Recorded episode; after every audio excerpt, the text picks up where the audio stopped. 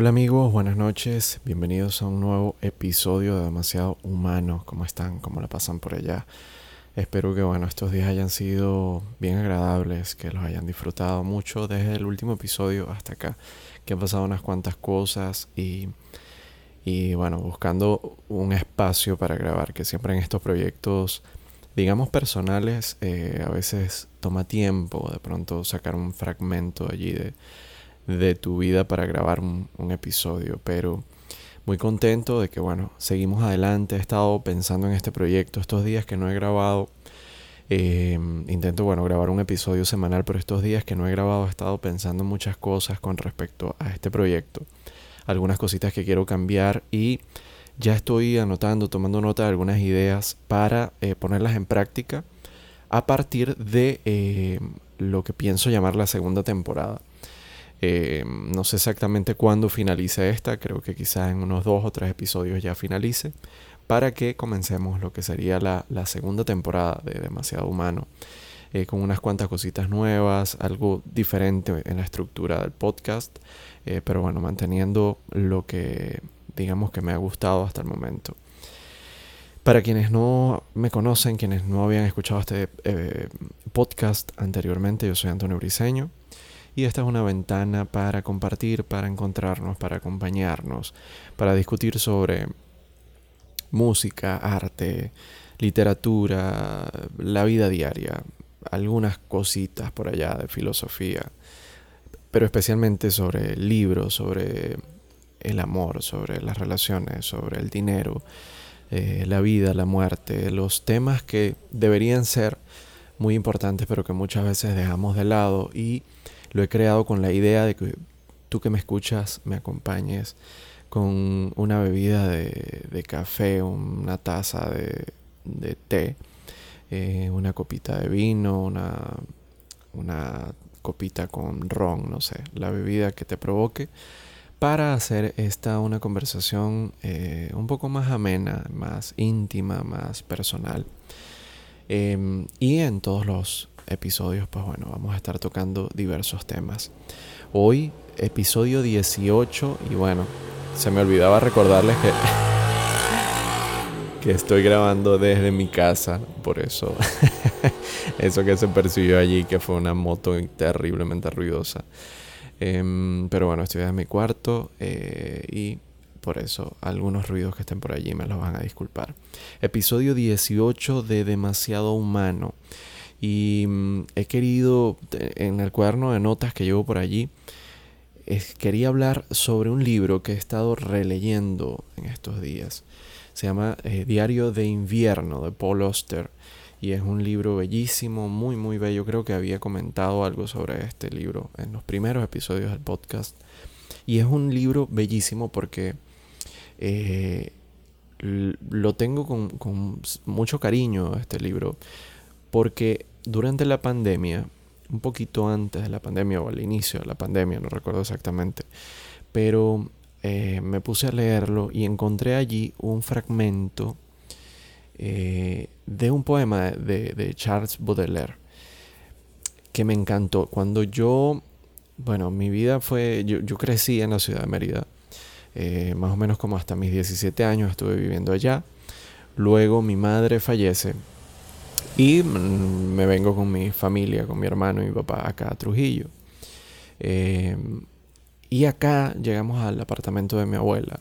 Mi abuela tenía, bueno, muchos libros que habían quedado allí en la casa que eran muchos de, los hijos de ella, de mis tíos. Entonces, entre esos libros yo encontré un libro, digamos, cuando yo comencé como a despertar a, esa necesidad de, de literatura, de arte, de, de algún elemento que de pronto como que respondiera eh, como esas preguntas importantes de, de, la vida que uno siempre se está haciendo. Y entre todos esos libros resulta que encontré uno que me llamó mucho, mucho la atención, em, que se llamaba Mi corazón al desnudo.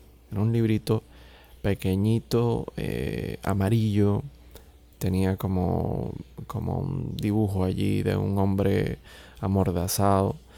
Em, y bueno, este librito me llamó mucho la atención. Resulta que, eh, bueno, yo comienzo a, a ojearlo y descubro que se trata de un libro de poesía de, bueno, este tipo llamado Charles Baudelaire, que era francés y, bueno, que era, entraba en este grupo de los poetas llamados poetas malditos, que, bueno, es un, digamos, un grupo de poetas franceses, eh, que bueno, tienen una temática, digamos, muy eh, oscura dentro de su misma poesía, eh, un poco existencial y, bueno, sí, digamos, eh, una temática bastante oscura en sus letras. Entonces, eh, el punto está en que comienzo a leerlo y me llama mucho, mucho la atención. Recuerdo que una de las primeras frases que, salían allí decía, el amor es prostitución que bueno, es una, frase que han utilizado para un montón de cosas, ¿no? Que el amor es darse al otro, es entregarse, como perderse en el número y un, montón de cosas allí. Pero recuerdo que empecé a leerlo y me llamó muchísimo la atención el libro y me atrapó enormemente, siendo yo un muchacho como de 17, 18 años. Bueno, lo cierto es que Charles Baudelaire queda allí como uno de mis eh, poetas preferidos, de mis escritores preferidos. Eh, luego conozco el famosísimo libro de las flores del mal, que bueno, es espectacular también. Y resulta que pasan los años y bueno, Baudelaire queda por allí. Eh, no, digamos que no lo seguí leyendo mucho, pero lo tenía allí como uno de mis autores preferidos, pero ya lo leí y listo. Pasa mucho el tiempo, resulta que en la pandemia, cuando inicia la pandemia por allá, tomo este libro de Paul Auster, El diario de invierno, que no lo conocía, lo, lo compré en una librería eh, y lo tenía por allí guardado. Y resulta que comienzo a leerlo en este libro, es eh, una biografía, una autobiografía, en la que él va contando pues todo su trayecto, em, cómo creció, las casas donde vivió, su familia y todo esto. Y habla de un fragmento en el que él se va a vivir a París y está por allí por una calle de París y sale una noche y se encuentra con una prostituta. Em, era eh, la mujer, esa era como su último cliente de la noche, Paul. Y resulta que, em, bueno, él la invita a su casa, se van y después de consumar el acto sexual, la mujer se queda allí con él y él relata que la mujer, una francesa, comienza a eh, eh, recitarle un poema de, Charles Baudelaire eh, que se llama Le Balcón. Bueno, lo pone en francés allí, el balcón. Y bueno, esta mujer, él dice que cuando le habla sobre este poema, que bueno, fue una cosa espectacular para él y, absolutamente sorprendente porque nunca imaginó que, bueno, una mujer, eh, bueno, una prostituta de las calles de París conociera eh, la poesía de Charles Baudelaire de memoria. Eh, es un poema muy, muy bello, muy profundo que en diciembre, perdón, en diciembre no, durante esa pandemia, creo que sí, como estaba finalizando el primer año de la pandemia, Em, yo busqué este poema y lo grabé, hice un video y lo subí en mis redes sociales. Es un poema muy, muy bello que em, más o menos lo recuerdo ahora eh, en francés. Dice, eh, Mère de souvenir, maîtresse de maîtresse, ô toi tout mes plaisirs, ô toi tous mes devoirs. Tu te rappelleras la beauté des caresses, la douceur du foyer, le charme de l'espoir. Mère de souvenir, maîtresse de maîtresse. Bueno, eso es lo que recuerdo porque lo grabé como 35 veces. y, se me quedó grabado. Entonces eh, recuerdo mucho eh, algunos fragmentos de memoria. Pero el libro, aquí tengo el libro al lado. Lo que pasa es que no preparé exactamente la página donde él él habla sobre esto. Em, vamos a ver, estoy aquí buscando esa parte y a ver si la encuentro. Es un libro muy muy lindo que si tienen oportunidad, si les gusta este tipo de, literatura, eh, lo busquen, ojenlo, tenganlo por allí o bueno, quizás hasta de manera digital que ahora mismo pues uno encuentra prácticamente todo, tienes todo pues a la mano. No encuentro el fragmento, no lo tengo acá marcado, pero eh, bueno, es un fragmento muy muy bonito. Acá lo encontré. Dice lo siguiente, vamos a leer un pequeño fragmento.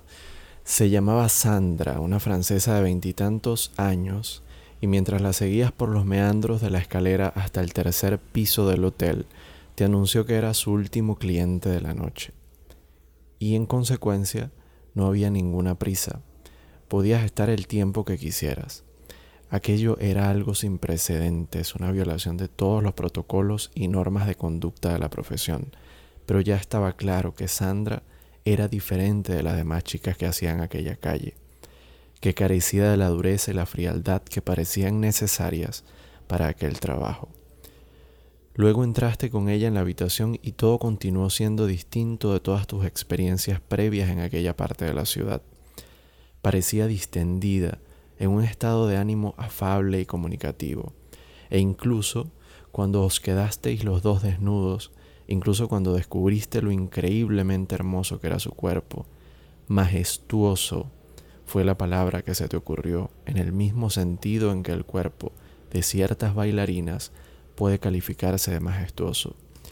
Se mostraba habladora y festiva, sin ninguna prisa por ponerse manos a la obra, nada molesta por tu deseo de acariciarla y besarla, y mientras seguía repatingada en la cama contigo, se puso a hacer una demostración de las diversas posturas amatorias que sus amigas y ella utilizaban con los otros clientes.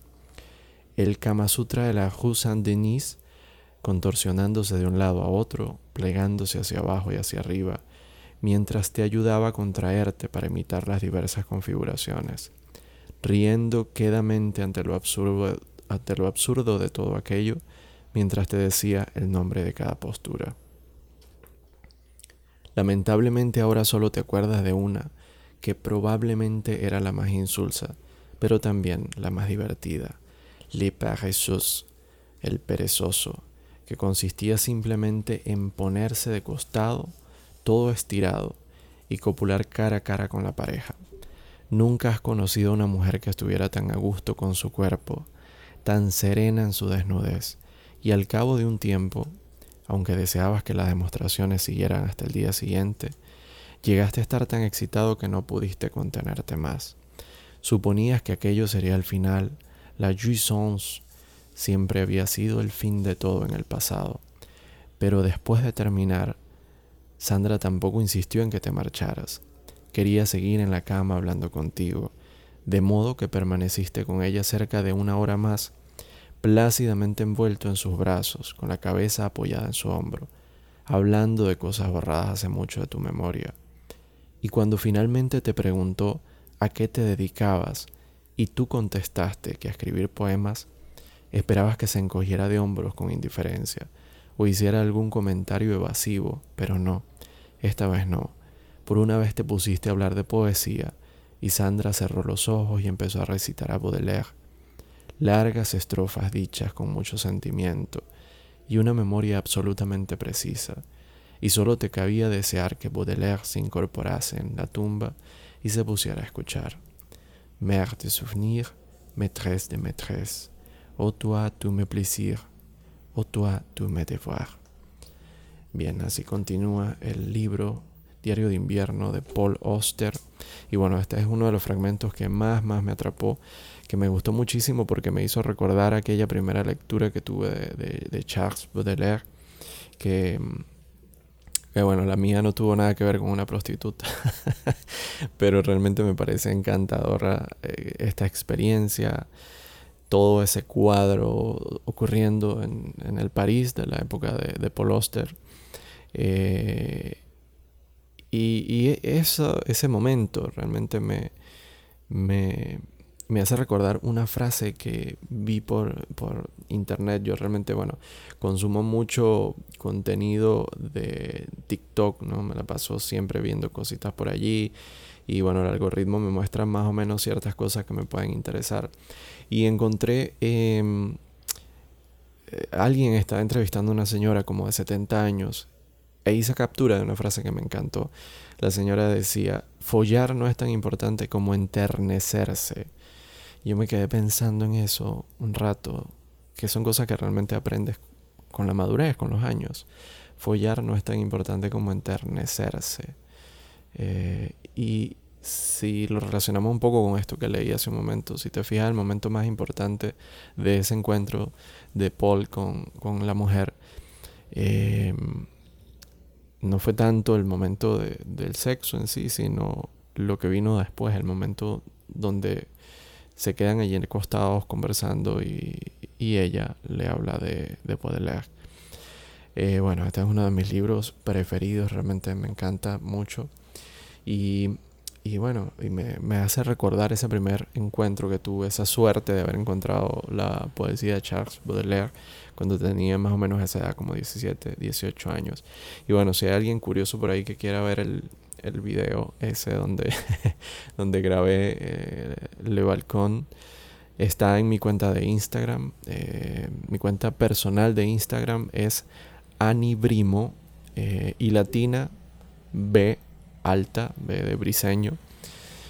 allí, bueno, van a encontrar un montón de videos normalmente tocando la guitarra y está esta rareza en la que, en la que hablo eh, de este poema. Es un video enteramente hecho en francés porque pues en ese momento estaba como muy activo con la lengua francesa, me estaba muy enamorado y estaba como en ese proceso de aprendizaje y quería poner en práctica un poquito de esto y bueno, me resultó muy agradable porque mi profesora allá en la Alianza Francesa de Mérida, recuerdo que lo vio y lo compartió y me felicitó por, por haberlo grabado, que se sentía muy orgullosa de, de mi evolución con el idioma. y bueno, realmente fue una experiencia muy bonita. Eh, y bueno, lean a Charles Baudelaire, realmente es maravilloso. Em, bueno, he estado leyendo también otro libro por aquí que se llama eh, Los Límites del Amor, Walter Rizzo.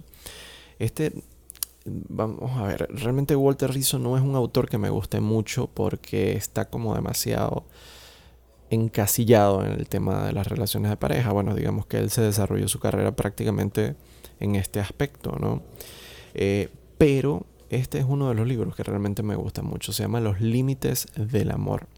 Lo he estado leyendo estos días y realmente no tiene pérdida. Es muy, muy interesante para las personas que están en cualquier tipo de, de momento en su vida en cuanto a relaciones eh, personales. Em, porque habla de, los diferentes aspectos de cómo son las relaciones, qué es lo que se, cuándo se traspasan los límites dentro de una relación catalogada como sana, cuando una relación ya te está llevando a, excederte en tus eh, posibilidades, cuando empiezas ya a enfermarte o a mostrar síntomas de que estás en una relación de posesión o eh, de, más entrega que de lo que recibes en una relación eh, de abuso, de codependencia, etc. Es un libro muy, muy interesante. Em, y lo, lo, quería mencionar porque, bueno, ahorita está como muy de moda el, el no valorar a las personas como seres individuales, ¿no? Bueno, digo ahorita, pero creo quizás es algo que ha venido hace mucho tiempo, pero digo ahora porque es el momento en el que yo estoy viviendo. Y leí hace unos días en algún lugar eh, de internet que con esta cuestión del auge de las redes sociales, todos pensamos que el otro es un ser reemplazable fácilmente. Em, porque, a ver, de pronto desde el punto de vista de, de las mujeres, pueden decir, bueno, yo subo una foto y recibo 80 likes y 50 mensajes privados y fácilmente te puedo reemplazar. ¿no? Le pueden decir eso a su pareja, he visto muchos casos así. Em, pero en el momento en el que llegamos a em, reducir a un ser humano como un eh, objeto reemplazable, como un objeto utilitario, que bueno, me satisfaces en determinada em, necesidad que yo tengo y en el momento que llegue otra persona y pueda satisfacerla mejor, te digo adiós, pues es una posición muy triste. Y Walter Rizzo habla acá de... Tiene un párrafo que más o menos se relaciona con esto que, que estoy diciendo. Dice lo siguiente. Eh, Emmanuel Kant decía que la humanidad misma es una dignidad y que el ser humano debía ser siempre tratado como un fin en sí mismo y no como un medio. Bueno, es lo que estaba comentando anteriormente. Por eso, la esclavitud se opone a la dignidad, porque el esclavo es considerado una cosa en tanto que puede venderse o intercambiarse. Yo agregaría que un ser humano no solo es valioso en sí, sino para sí mismo. Un serrucho o un clavo tiene un valor relativo para quien lo va a utilizar, un valor de uso. Si se daña o deja de servir, lo tiro a la basura y compro otro, porque el serrucho cierra solo si alguien lo sabe usar. En el hombre y en la mujer, eso no se da.